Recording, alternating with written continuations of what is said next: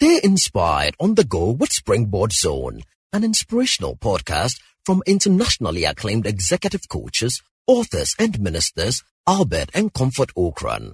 You will be inspired and challenged with strategies to consistently reach for new heights. And now, today's message by Reverend Albert Ocran. Different authorities have spoken to this subject, but let me quote something very interesting from Albert Einstein, who says, Everybody's a genius, but if you judge a fish by its ability to climb a tree, it will live its whole life be- believing that it is stupid.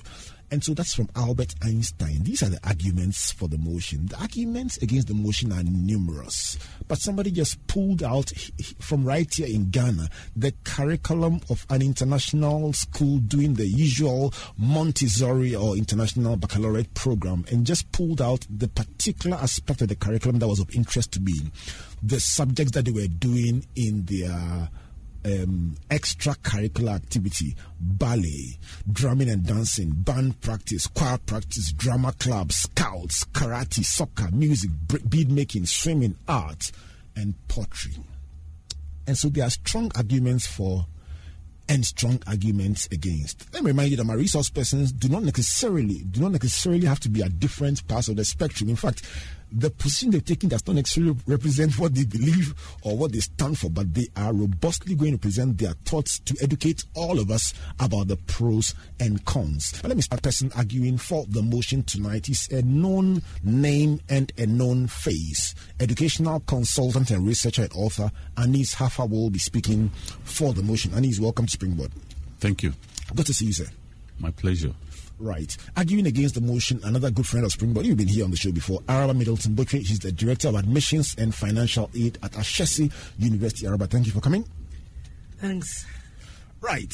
So we will, um, beyond my initial thoughts that I've shared about the subject, um, we've listened to different authorities, we've watched YouTube programs, different people speaking for and against the motion. There are country specific issues, there are global issues. But let's educate our listeners tonight on this subject. Our current educational system, does it destroy talents or not? But let me go straight to Anis to set us off on this discussion.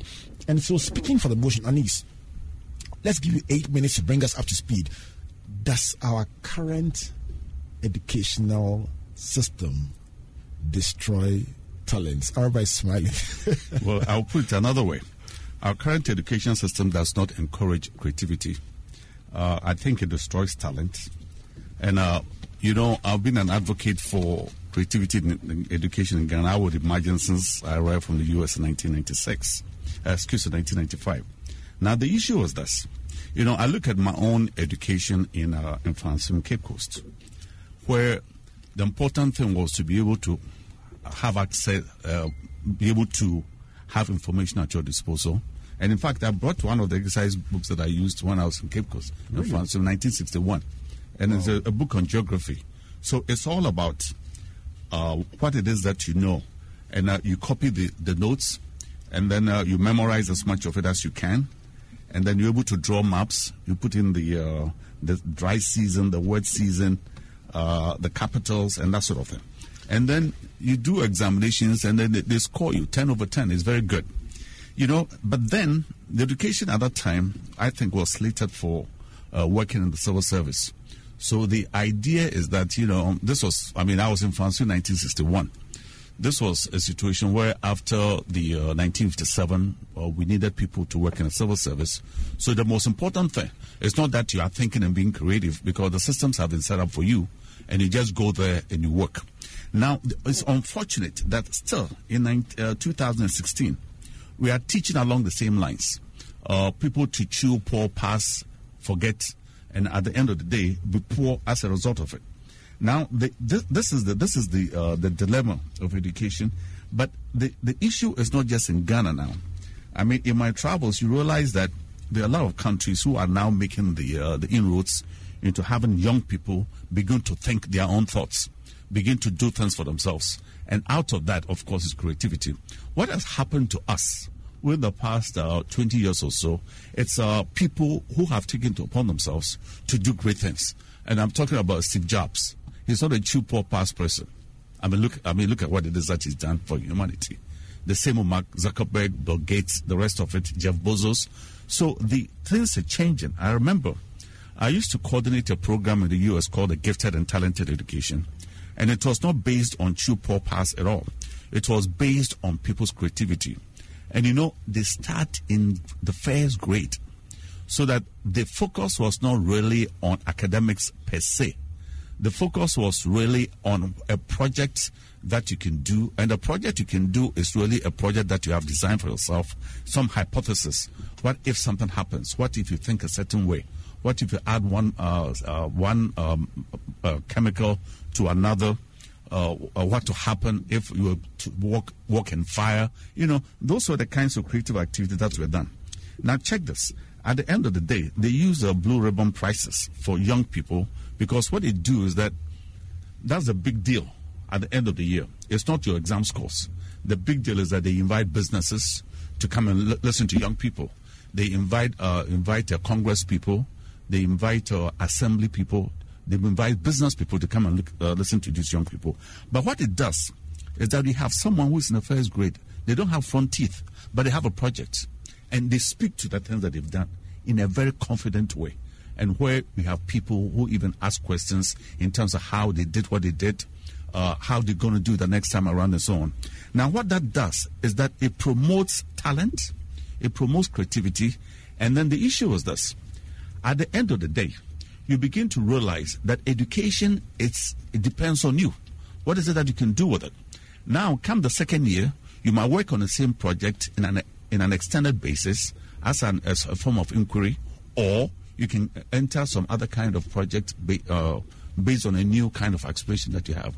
But the important thing is that you transfer the learning process from the successes of your uh, successes or failures from a f- initial project into other things. Now, check this. The issue we have in Ghana is this: in the elementary school, lower, lower primary, we are sitting, listening, and reproducing information for three years. We go into the uh, uh, upper primary, another three years we do the same thing. Then we go to JHS, another three years we do the same thing. That's nine years right there. And we go to secondary school, uh, another three years. We go to university, another four years. So look at this. This uh, a human being who's been sitting for 16 years of their lives, and then you release these people to be creative. I mean, that is one of the saddest things that we do in this country. And what really is happening is that we are destroying our youth because our human capacity is not being developed at the level where we can begin to add value to who we are, where we can begin to develop the confidence that, yes, I can excel in a particular area that has been defined by me. So, what I'm saying is this the most important thing is that we have to learn to read and write properly. You know, once you can read and write, my goodness, you can read anything. You can read history, you can read geography, you can read psychology, you can read philosophy, but you have to learn to read first and then read to learn. This is, I think, that is what is missing in our culture. But then the issue was this. I remember I was at Legon some uh, some months back, and I was talking to students who have done their first degrees and are now back in the university to do a master's degree. So, you know, I asked a simple question. Based on uh, what Kwegyir Aggrey used to say in 1925, what, don't tell me what you know, show me what you can do. So the question is this you pose a question like this to graduate students, and frankly, they can't even look at you in the eye because they are not used to thinking on their own. And I'll be honest with you, not one could pinpoint a particular thing that they can do. So now, when they were released into the society after the first, uh, after their first degree, they realized that they were dysfunctional, basically illiterate in terms of being functional with any particular kind of skills because they didn't have them. So now they've come back to do the graduate work and they're being taught the same way. So that is really disheartening. Now the issue is this where do we go from here? Because creativity and talent go together. You might have a talent, but you might have to be able to nourish it. So it comes back to who are these people who are training our young people to be so disabled? That is the question. And then you realize that if even if you go to the, we have about 38 uh, teacher training centers in this country, and at, in 19 in 2016, people are being taught the same way to memorize things, to do true and false, multiple choice, and so on. And you know, and that's really disheartening. We have to begin to understand that these things cannot continue because we are really destroying the talent in this country. Now, what really bothers me is that I've taught many nationalities in my life. I've taught Koreans, I've taught Chinese, I've taught uh, Mexicans, I've taught Filipinos. You realize that the cognitive abilities of human beings are the same uh, same thing. But how do we raise our young people?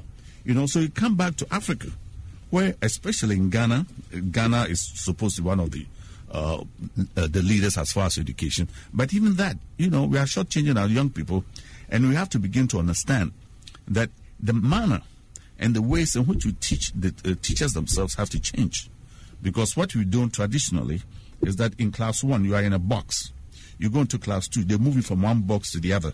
You go to class three, they move you from a, a second box to a third box, over and over again, and that itself does not define the right kind of architecture, a school architecture that will even help people to exceed, uh, to excel. Now, the last point I will, I will raise is this. I was at uh, MIT uh, last year, and when you enter their science lab, the first thing that you see is a huge question mark. And the question is this What are your interests? What, what is your passion? What is it that you want to do to add value to who we are? What is a particular solution that you want to be able to uh, to uh, to develop so that you can solve a societal problem? And then you want to tie that in with some kind of entrepreneurship, because uh, especially if you begin to look at Ghana, where the civil service itself is bloated in many many ways, we don't want to continue producing the same kind of people who are not productivity oriented. So th- these are the difficulties that we have. So back to the question: Do we encourage creativity? I haven't seen it, and it's uh, it's about time that we, we begin to look at that. Uh, if you go to schools and you ask children, uh, what is it that you're going to do? Uh, the children themselves will tell you there's a particular thing that they want to do, but they don't want to tell you that they're going to learn something. There's something that they want to do. So the focus in terms of being creative focuses on the things that we have to do with our hands. We make our mistakes. There are things that we want to do. There's something that we want to do for society and so on. Because our human resource capability in any country is what's going to drive the country. And unless people are innovative, where they are cre- creative, where they are de- uh, developing a curiosity, where they are learning to solve problems, where they even anticipate being millionaires and billionaires, I think we're really shortchanging our kids. And at, at, the end of it, they fail examinations, and where do we find them? We find them on the streets selling sachet water. Is the worst thing that any society can do to its people. Anis Haffar just made some strong points about the the educational system and its negative impact on creativity and by extension on talent. Spoke very passionately about a subject that he's he's spoken about for so so many years. Before I bring on board our Araba Middleton Botchway to give us her arguments against the motion, let me just give you some thoughts about what Anis has been saying. And just by the way, I've just posted a 55 year old a picture of a 55 year old geography book talking about the natural vegetation of South America. At that point, I'm sure he had not even seen any town in South America before, but he was chewing and pouring about the natural vegetation of South South America.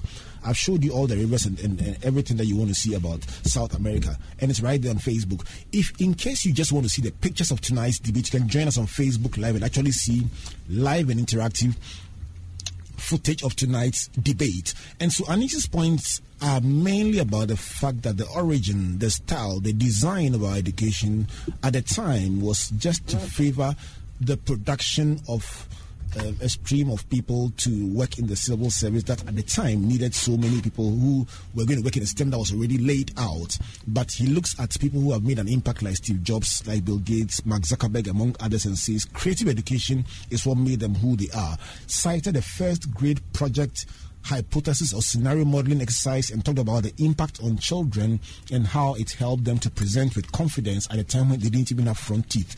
He also, also spoke about the design of our educational system and the fact that you do 16 years of sitting and you cannot be creative after that. He also spoke to the quote by Kwegyir Aggrey, who asked about, Don't tell me what you know, tell me what you can do. And he says many people today cannot answer that question. He challenged us by saying that he has met people from different countries and literally they are the same. The difference is mainly how they are educated. He ended with a question mark about the uh, with a question mark on um, at the science lab at MIT and said the question at the very beginning is what can you do? What is your interest? What is your passion? And how can you make a positive contribution? In his opinion, without making changes, we'll end up producing people who stand by the roadside and sell without making any significant contribution. Anis, give me an idea about anything you want to say in support of Araba's side or, or, or, or you, you know something you've been so articulate that is very good you went to Francois didn't you ten, 10 over 10 thank you sir. Oh my God. what you for? Okay tell me what do you want me to do now? Look, give something to Araba it, it, it's for balance. It's very important. You, you want what, me to speak on, on an issue before I actually hand over to her yes yes. tell me is there anything that has caught your attention that is being done right? Are there any any examples? You yourself you've traveled around you've you've you've hung out at many schools you've observed that which you're not happy about and that which you're happy about. Are there any a couple of examples of places that are getting it right. Fantastic. Very good. Alba and I together. Okay? There's no debate for me as far as I'm concerned. We are working together to make sure things happen. You know when I was growing up I started school in a village in Tutuka Obuasi we didn't have any shoes on our feet. You didn't have any shoes on your feet. Now look at children going to school now. You know, they have not only they have not only do they have shoes, they have socks, and and uh, you know they are well dressed. You know, uh, and you know it's motivated. I love to see that because I never saw that in my time.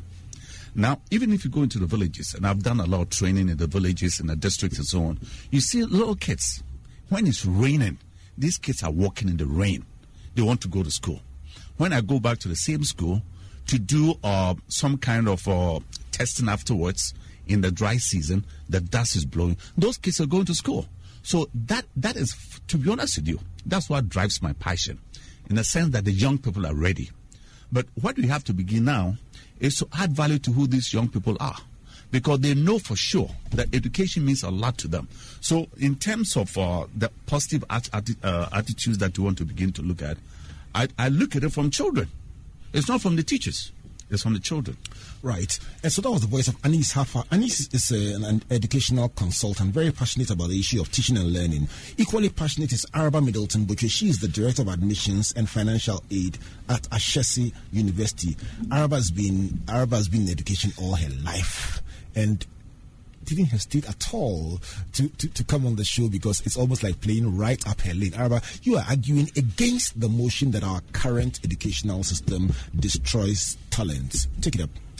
Right, Albert, and um, good to be here. And Anis, I would say that on some level I do agree with you to some extent. And I think the situation could even be worse than you've described it. You know, I came across an article um, a research that was um, commissioned by the British Council, and they had interviewed a number of students from various universities in Ghana. And with the exception of one university they mentioned, none of the students interviewed could say, I have this skill after going through the system as you described it. So that is cause for worry. That makes you think that maybe, just maybe, our educational system is destroying talent.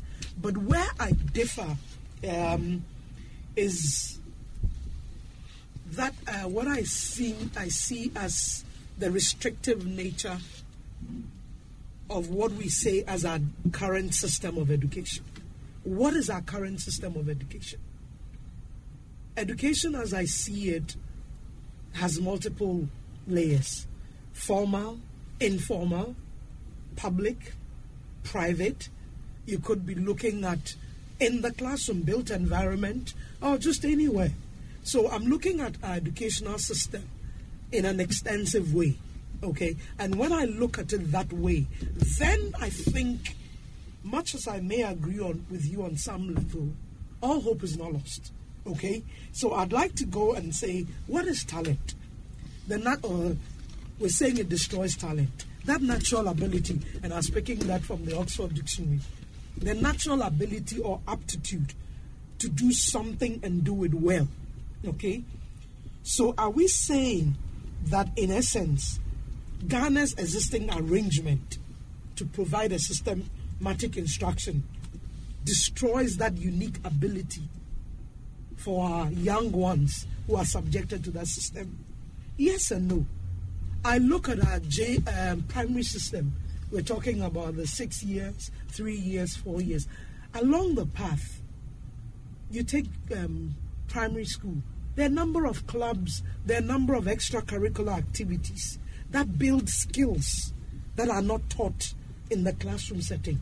You see kids doing cultural dancing, poetry, you know, during speech day. It may not be widespread, but there's some level of structure to help harness talent as and when they are discovered. You go to our SS systems. You're talking about talent. We have an, the interco, um, interco schools, right?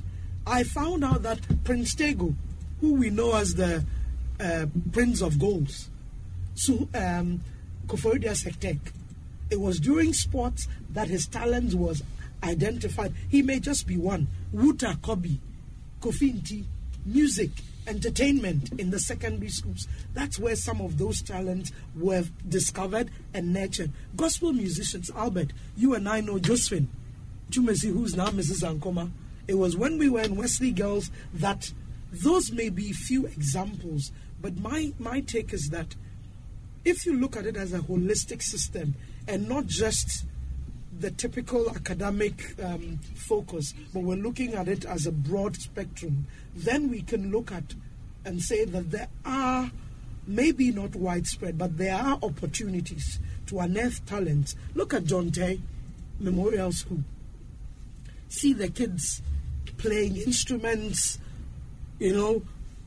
So recently, um, SOS, a minor, the students put up a beautiful production of Muntu by Joe de Graft, right?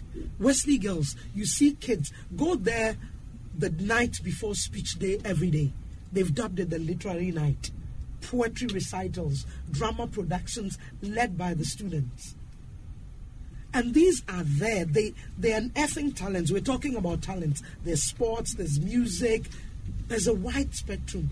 We may not have the formal structures, but I think there are provisions to help unearth some of these talents. I see the West Girls Cadet Corps playing and marching with such precision. That's discipline, which they need for future life, right? You go to schools, there choirs, and that's why I say that I may differ with you slightly on the fact that we're killing talent. No.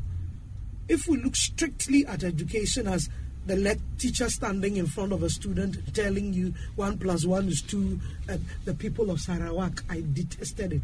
Why was my geography teacher telling me the people of Sarawak when I didn't even know what where Sarawak was? You look at it in that aspect, it may not help me. I look at Legon. I had a bad experience. A lecturer asked me in front of my mates, Are you questioning me? Because I dared to share a different opinion. That could have ended my public speaking skill, right? But then there were other avenues for me. So I'm trying to look at this whole thing in a broader sense. Look at Ashesi as an I mean institution it's not just doing the chew poor pass. So there may, I mean, we're looking at ethical um, education, ethical leadership. We're focused on projects, entrepreneurship, a whole range. So I would say that although not widespread, there are interventions along the system. That's not a perfect system. And so I don't think we're killing talent. Maybe the discourse should actually be what is working right and can we elevate the conversation? Can we look at these best practices that may not be so widespread? Because we want a holistic education. That I agree with you. Can we look at the best practices in terms of those institutions, those activities, programs in our along our educational system that are helping to unearth these talents and then bring them to the fore, engage people and see how we can replicate. I mean, even Anis was nodding his head. I mean, he, he couldn't help it. Me and you. if you know what my job is, my job is to just synthesize the thoughts of these these resource persons and try and bring them to your attention. And I have comments coming in from all over the world, from America, from from Ghana here, and from different countries. People who are watching us live, making their contributions, and I'll bring them to you in a, a couple of minutes. But let me just bring Araba's thoughts home. She played it safe by first siding with Anis and agreeing with him that the points he was making, in fact, there were even wilder ones she could add. And she says, um, from a British Council research that she had, she was privy to uh, a number of university students were interviewed and very few, or lit, uh, literally none, could, could, could describe what skill they believed they had. She started her presentation by broadening the definition of our current educational system to encompass formal and informal, public and private. She says it goes beyond that which you will do in built environments to that which you will do in open environments. And she says a talent is a natural ability to do something to do it very well, a natural aptitude and ability to do something and do it well. She cited clubs and societies, extracurricular activity.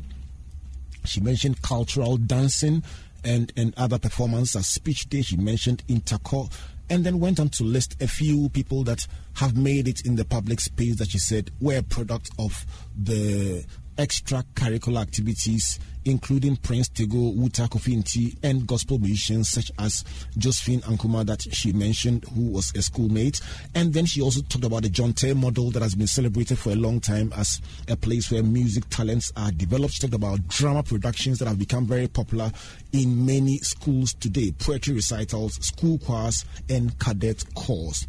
Araba believes that while there may not, it may not be widespread there are a lot of success stories that we can point to. And she says if we define education as the formal teaching by teachers with chalk and whiteboards, then we will say there's very little to celebrate, but there is so much that we can look at. She mentioned that Ashesi model and says, really, all these interventions must be something that we look at. And maybe we should re- redefine this argument and see where are we getting it right and what are we doing wrong that we should do so that we can point out to some of the best practices and then use them as springboard to build a better educational system. What do you yourself think about this discussion? Right there on Facebook, a number of people are commenting. Amayabua says this is a big issue. We must take a good look at our education, and this is making a lot of sense. Nana Dazigansa, writing from Kentucky, says, I feel so passionate about this topic. Jerome Autry says, brilliant, brilliant, brilliant show. Janet Wintum, writing from Pennsylvania, says, What is your passion? What is your interest? And how can you make a difference? Love that. The Zafa Zafa says, Anis on point, exciting stuff. Nana, Gansa is back and he says, sometimes the biggest problem are parents who project their desires onto their children and refuse to recognize the passion of their offspring. Is the age old problem. Even Mozart faced this problem. It's only after he rebelled that he graced the world with his symphonies and operas. Right. And so um, those are some of the thoughts that have been shared. But let me just quickly get Anis to comment on the thoughts that Araba shared. I'm sure you were nodding your head and you had some quick um, positions you want to take on the subject. So let me give you a chance to react to Araba's thoughts and then we'll... Araba, I enjoy listening to you. And especially when you see that all is not lost. You know, when you're, when you're a teacher, you are doomed to be optimistic in the sense that, you can. optimism. you know, if you show no optimism, then you have no business teaching anybody. So I, I know your point is well taken, but the, you want to also begin to understand that the bigger strides are being made in the public schools uh, excuse in the private schools, like at Ashesi. I used to teach a leadership seminar there. Mm-hmm. And also, I also did some training at uh, John Teye with a jazz uh, program. Mm-hmm. Not only that, for the first time, I got children P4, P4, 5, and 6 to write their own. Uh, their own uh, their own literature books, you know, so that while they were uh, when these kids were in JHS one, JHS two, their be, their books were being taught as legitimate and bona fide literary material alongside Chinua Achebe, Wole Soyinka, and every, everybody else. But then what you have to do, I mean, I, I enjoy listening to you because the talent is there. But how do we bring it up? I've also done uh, projects with uh, some, some private schools where we have young people who haven't even done the BECE who take who extend the science projects in the uh, science textbooks into community, mm-hmm. where they go to measure blood pressure, mm-hmm. Where for the first time the whole community line up. And some of them have never been to a doctor, uh, hospital before. They have young people, 12, 13, 14, test their blood pressure. So those possibilities are there. So the issue was this: how do how come we haven't extended all over the country? Because now, if you look at 271,000 people who are unemployed and they finished the university, then you ask yourself, what on earth did we do to these people for them to become so dysfunctional? Knowing very well, like you say, that we can have musical geniuses out of them. And there was another project that um, I saw at uh, Tema International School right. where they produced Sarafina. And you know, I've, I've seen a lot of projects in my life in Hollywood, Beverly Hills, and the rest of it. This was one of the best that I've seen by right. Ghanaian people, people, Ghanaian children. So what I'm saying is this: we have to move further because you know I think you've cited fantastic examples, but these should not be the exceptions. Right. They have to be regular. They have to be mainstreamed so that we bring out the possibilities of Ghanaians. Because I'm very confident that our kids can do it mainstreaming is the point that Anis is making. Let me just read you a, a, quote that represents the thoughts of several authorities in this subject, including Sir Ken Robinson, who's, who's had several TED talks on this subject. And he says the, the issue with our educational system is that it kills creativity because it measures intelligence by a one size fits all form. It says math is better than painting, chemistry is more impressive than dance, and history more useful than poetry. And the question is, why? And so basically what these authorities are saying is that really what our education system does is this when you have your children and you see them you don't say eh, let me hold on a minute is this Kojo or is this Ama it says the moment you see your children you can tell which one is Kojo which one is Ama which one is Kwesi mm-hmm so if you can distinguish your children just by seeing them, it means that you are also appreciating that each child is different. And so why do you think one type of education should fit all? We must move progressively towards the point where it's not just about exams, but it's about understanding each child and their peculiar needs so that we can get the best out of them. Araba, just comment on that for a minute. Araba, one size fits all. What's your comment on that? But Albert, as I said earlier, if we look at just what we term as formal education, then we stand the risk of saying indeed it destroys talent. I've seen as I mean, what I see around is our kids. It's as if they're being moved an asse- uh, along an assembly line. They're moving, and then at the end of the day, we're trying to see if they meet the standards of production. So A is perfect, B is good, C is average. You know that that kind of thing. But what I'm saying is that even though that might seem to be the standard, there's more to education than that. And so, even though that formal structure does not allow us to look at each child as unique, there are other avenues within that educational system. My beef there is to say, again, how are we making sure it's not restricted to few places, but there are avenues for um, identifying talent and nurturing them. And that's where I also agree with Anis that let's move the conversation beyond this and say, how can we make that paramount to the A's and B's? Right. Let me ask my guest have you seen any model? Because it seems that based on the feedback we are getting and the analysis we are making, it seems to be that the flexibility that the, the private schools provides allows them to integrate much more of these concepts into their curriculum or their, the design of the education. Let me just ask are, are there any models that you have seen that you say, ideally, if I had my own way, this is the way it should be done? And can you describe it just so that, I mean, really, those listening can say, well, let's go look at this model and let, us learn from it. Are there any, any models right. you've seen?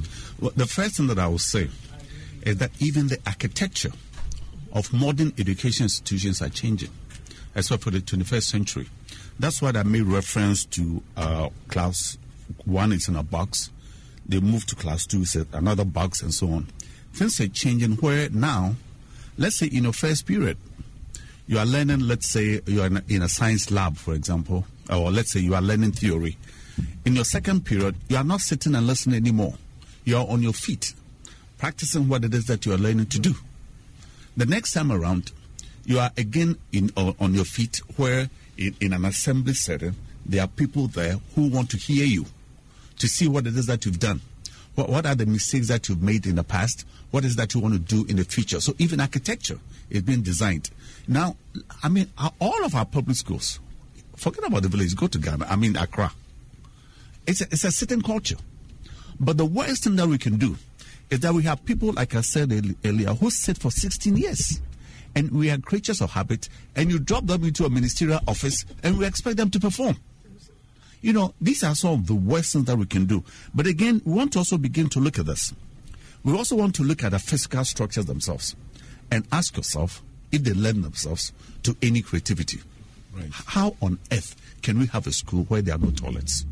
Or let's say you're a girl who is uh, in a particular time in her uh, period where she has to use the bathrooms, where does she go? Right. You know, once we restrict these psychological things, the basic human needs, let me tell you, the creati- creativity disappears from our system. So- because so we you're looking that- at other things more important than creativity at that point, which is what our human needs are. Right. So you're talking about even the design of the class. I've advocated for some time that three subjects must be taught from class one. Hmm. One of them is how to discover your talent. The other one is entrepreneurship. And the other one is investment. And I'm saying that in teaching these three subjects, they shouldn't be taught like the way we teach them to adults. It must be broken down into stories, practice, and exercises. Uh, let me read a few comments. Ama Yabua says, Hello from Texas. Our education is not raising the majority of people to be world changers. Mavis Fuga is fascinated by the fact that you have mentioned John Teye because she's a product of John Teye and she's watching from Finland. Jerome Ochery says, Intercollege sports are collapsing if they haven't already collapsed because we've got a lot to do to get the best from our students in this country. The very system on which our education runs doesn't bring out the best in us in terms of talents. Nana Gansa says education should be tailored to enhance talent and improve creativity and not the other way round. Araba, let me come to you. Entrepreneurship in class one, investment in class one, talent development in class one. Your thoughts? Albert, I think it's very possible. And if we put our mind to it, it would again shift the conversation from the minority um, that we have, like the limited um, aspect of nurturing, discovering and nurturing, to that being um, the prominent aspect of our education. I would start from Ashesi, which is what I'm used to or what I know now. Students come to us, and the first thing we ask them is, What do you think? And they're like, Am I supposed to have an opinion? no, Serious. seriously. and they can remember a point in their life when they were told you were too known, and so cut off their creativity. I'm being honest with you. So, it, and you're now telling them we want you to be too known. So we're kind of undoing what the damage, so to say, that has been done. And if we can, some of us were fortunate. We had parents who were teachers who would ask you, even when they're caning you, they ask you, why am I caning you? You have to explain why you're. You know, but you know what I call, again, it's cultural. People think children should be seen and not heard. So it goes beyond just the education, it takes its root from our culture. I'm telling you, the older one tells you what to do. Right. So we've got culture is dynamic. So as we move, we should be able, and it's possible. Well, talking about parents and the, the impact on our, on our thinking, our philosophy, let me say good evening to my friend Kirsten, who talks about his mother who had such great emotional intelligence that even before she would beat him, she would call him with a soft voice and say, Kweku, come and let me beat you. Unlike that, the, the regular parent will be so upset, he says his mother will not even raise her voice. Kweku, come and let me beat you. So, good evening, Kirsten. I'm sure you're enjoying the show tonight. And he's talking about parents. My mother did something that, that inculcated investment in my mind in a way I still can't believe. She wanted me to learn how to save. And so, in one particular um, um, um, term, when I was first in class, she took me to a Kingsway shop and said a eh, store and said to me she was buying me a shoe. She showed me a very ni- I chose a very nice brown ankle high shoes and just before she bought it, she told me, This is 39 cedis, 99 pesos. Would you like me to put it in your account? And just by the way, do you know how much that can do if it is invested in an account and it grows for this number of years? By the time she finished describing it, I had lost appetite for un- Uncle High Brown shoes and all my life. Anytime I see an Uncle High Brown, brown shoe, I think if I buy it, I'm wasting all my money. you can do better. yes, I can do better. But that was a very simple way to get me to understand delayed gratification. Can parents help? Is it possible to teach children about investment, entrepreneurship, and such subjects in their in, in their very foundational years? First of all, congratulations. Because I know you've been pushing this for a long time, and God bless you. So I become successful in it. You know, nowhere in my life uh, was it told to me that it's important to know the value of money in that way. And you know, th- there's this joke with the Nigerians where you are teaching a, Ni- a Nigerian class one kid what's 10 plus 10, and the kid doesn't know what it is. And then the father said, uh, someone said, you are teaching him the wrong way. Ask him, 10 naira and 10 naira, when you put it together, what, what is it? Ah, everybody knows that. Nobody 20 naira. You know, so these, these are the things that we are missing. But you also made, made a, a very critical point um, in terms of the culture. Our culture is so suppressive. Had I not, you know, my school of education was done in the U.S., where uh, we, we began to understand exactly what you're saying, that uh, kids have to be seen and they also have to be heard. And then uh, the United Nations is supporting that now, what they call the three Ps the right of protection, the right of participation, and then the right of, uh, uh, there's another one. You know, but the important thing is that kids have to be in the forefront of what it is that we do. We cannot underestimate them. Now, hold the- on for a second for me. Let me just. We have a number of callers trying to get on the show. Let's see if we can get some opinions from them. Hello, good evening. Hello, good evening. Good evening. Your name, where are you calling from, please? My name is Stephen from Ankesim. All right, Stephen, your thoughts on this subject, please. Well, I'm a teacher myself, and it's, it's really of a bother to me that you teach, and the next time you see them in Accra, they are selling pure water. For me, it's about lack of investment in our education system. Skills development, I mean, providing content that is irrelevant in the 21st century needs a lot of money. Our political elites are not interested in that. They are interested in a brick and mortar. The one that you can point to that we put in some books that people can vote for. That is what we have now. So it is based on number of schools you can construct, not about the content of what they are learning in school. And that's where we are. And for me, it speaks about the kind of nation that we want to be in the next 50 years. That Singapore and other countries have leveraged on education to leapfrog their development. And look at what we are doing here. Thank you very much, Thank you. Stephen from Mankessim, raising serious questions about how ready we are as, an, as a nation to build the kind of education that will take us forward. Let me take just one more call, and then we'll come back to my studio and get my guests to bring this issue to a close. Maybe let me just wrap up at this point. Let me come to you, um, Araba, to give us your closing thoughts. After a discussion like this, um, we rise from, we want to rise from here with with a sense of what is the way forward. In a minute, Araba, what what should be um, your recommendation about the way forward? Seriously speaking, my take is that there are pockets of excellence. And as an, a nation, we should decide what our priorities are. If we want kids who are thinking, critical thinkers, who are innovative, we want Ghana to be like the Asian tigers, then what did they do right? How did they reverse? Because they were also colonized. And they, in the 60s, they also provided um, structures for people who fit into the civil service. But somewhere along the line, the balance should shift. What is now secondary may have to be um, the primary issues, and then we we, we can um, do better than we're doing now. All right. Anis, give us your closing thoughts on that. Yes, you know, uh, whenever the uh, WAEC results come out, or when young people are about to do their WAEC examinations, you'll be surprised the number of phone calls that I get, radio stations and that sort of thing. Especially when uh, questions have been stolen, you know, because everybody wants to do well. But then when we focus on creativity, we realize that you don't need answers for those things. Those are answers that you have to explore yourself. Right. That that's what we call critical So thinking. will be no need for leakage in exams. because you don't need it. you know, so what I'm, but then in the Ghana Education Service syllabus itself, part of an assessment. It's not just the true fault, uh, excuse me, true false, multiple choice, and essay type, but it's also based on projects. And the beautiful thing about projects is that it tells you, yes, you can do it, and you don't need to steal uh, answers to do those things. Right. Let me take it home um, from two listeners, one listening from the US and an, another one that doesn't give us a location. But Janet from Pennsylvania says, yes, parents have a great impact on children. Learning is both formal and informal and doesn't end in the classroom. What we watch, our peers, and our environment all have an impact on our learning. James Tuade ends with a very passionate passionate story about his own disappointment. He says, When I was in secondary school, there was a girl in my class we called Centrosima. Albert, this girl was the best runner in the Eastern region in Tako.